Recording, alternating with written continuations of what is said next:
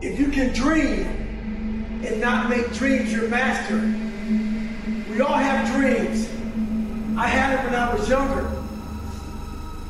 So I figured the best place to make those dreams come true are in isolation. So I walked into isolation as David Goggins. But I walked out of isolation as Goggins. When you become a savage, it's in isolation. You go in isolation. And that's when your mind changes. That's when your focus changes. Your dedication changes. Don't use this time to fuck up your mind. Use it to gain strength. Gain focus. Isolation is the key to strengthen your mind. Come on, savage. You have to decide to make a stand sometime in life. I don't tell people that they're okay the way they are. No, I say, no, no, you could be way more than you are. If you're in a dark and terrible place and someone says you're okay the way you are, then you don't know what to do about that. It's right. Like, no, I'm not. I'm having a terrible time and I'm hopeless. You're okay the way you are. Well, then what? That's it? That's it? That's where I am? You got sixty years to be better, and you could be way better. You could be incomparably better across multiple dimensions. And in pursuing that better, that's where you'll find the meaning in your life. And that will give you the antidote to the suffering. The backbone that is inside of you, that is because of the will in you not to give up, not to quit, so you can desire to be more by becoming more. No matter what's going on in your life, it's not permanent. Everything is going to change. So there's two things you can do with change. You can react to it or you can participate in it. It's gonna change anyway. So if you keep waiting around, you're gonna have to react to the change. And now you, you're behind. But if you participate in the change, if you know the job you have is not gonna last forever. So what you gotta start doing is you gotta start anticipating that it's going to change and just start living your life with the preparation for change. I don't care how good you are in anything, you don't have discipline, you ain't nobody. You're nothing without discipline. Because you give up on the slightest struggle without discipline. Discipline is doing what you hate to do, but do it like you love it. I hate plan B. Every thought that you put into plan B, you're taking away now that thought and that energy from plan A. I've never ever had a plan B. No matter what it takes, I will do the work. I will do the work over and over and over until I get it.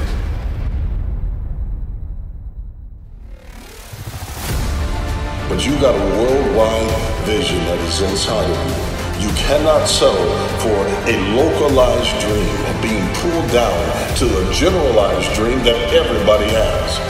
You're an individual for a reason. Your fingerprint is different than anybody else you know because you are an individual. The shame is that most people will put on gloves and hide their individuality and end up becoming a carbon copy of someone that failed. Because now you pick up their bad habits and you have your own. You're double the mess that you could have been. You don't need to imitate someone.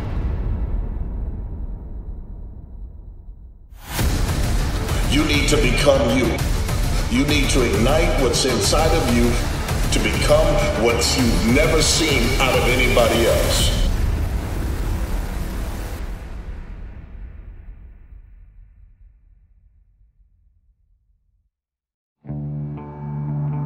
We have two primary choices in life. We can either accept conditions as they exist, or we can take the responsibility to change them. See, a lot of people want to exempt themselves from taking responsibility. All they want to do is talk about the problem. Every time you see them, they'll tell you their story over and over and over and over again. No, no. You want to take responsibility for your life. I got me here, I can get me out of this. And I'm getting out. I'm not going to be a volunteer victim. You can think about it, you can wish for it, you can hope for it, you can, can think all about it, all as long as you want. But unless you get out every single motherfucking day and put in the work, inch by inch by motherfucking inch, you will never get there. I want you to take the word hope and I want you to throw it on the motherfucking ground, and I want you to replace it with the word I will fucking do, because that's the only chance you got.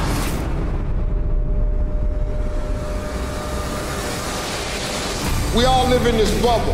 What you gotta do to get the life that God wants you to have, you gotta put more air in your bubble. You got to blow your bubble up. Expand yourself.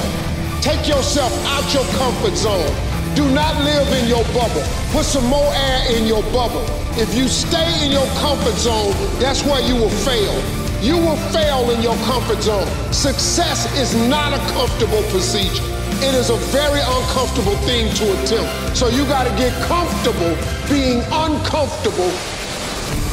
I don't care if they say you look just like someone, you behave just like someone, you are unique, you are wonderfully made, you are one of a kind, handcrafted by God.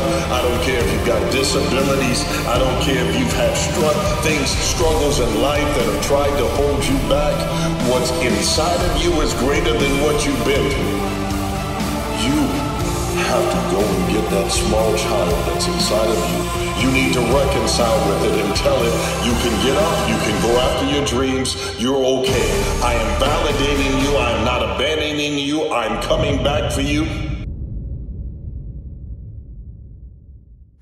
Without commitment, you'll never start, but more importantly, without consistency, you'll never finish.